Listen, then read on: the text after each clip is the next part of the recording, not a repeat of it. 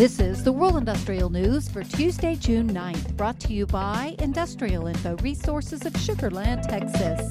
This newscast is sponsored by Baker Hughes, manufacturer of consolidated pressure relief valves, industry recognized as best under pressure.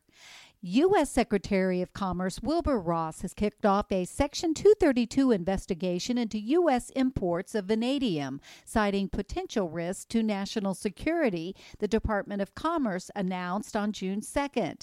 Industrial Info is tracking $5.54 billion in active vanadium mining projects worldwide, more than half of which come from Australia.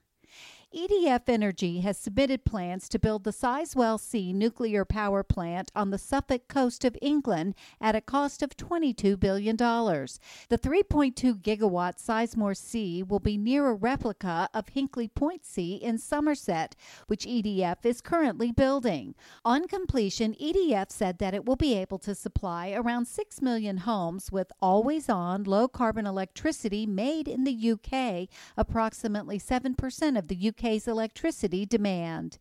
And Pan American Energy, through its subsidiary Hokchi Energy, has announced the start of operations in the Hokchi Field Development Project, which is located offshore Tabasco State in Mexico.